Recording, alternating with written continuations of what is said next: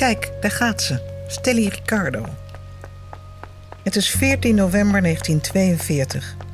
Er is net een razzia geweest in de Weesperstraat. Haar ouders zijn meegenomen, maar Stelly hebben ze niet gevonden. Ze lag onder het bed.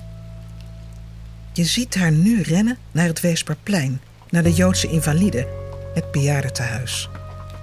Het trotse gebouw staat er nog steeds. De GGD zit er nu in.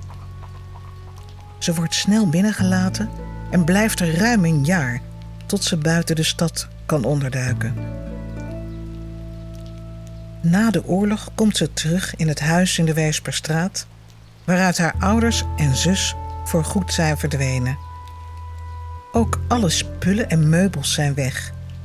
Het huis is leeggehaald en zelfs al het hout is eruit gesloopt. Deuren, kozijnen, alles. De oude Weesperstraat verdwijnt voorgoed onder het asfalt, samen met al haar herinneringen. Waarom de straat werd gesloopt en het asfalt er kwam, vertelt Erik Beursink. Het ironische is eigenlijk dat die snelweg ook niet voor niks hier ligt. Hè. Dus er zijn natuurlijk allerlei plannen geweest om in Amsterdam verkeersdoorbraken te maken aan de west- en zuidkant. Die zijn allemaal niet uitgevoerd. Veel burgerprotest geweest in de jaren 60 en 70. En uitgerekend aan de oostkant zijn al die plannen wel uitgevoerd. En dat heeft alles te maken met het feit dat het al een perifeer stuk stad was.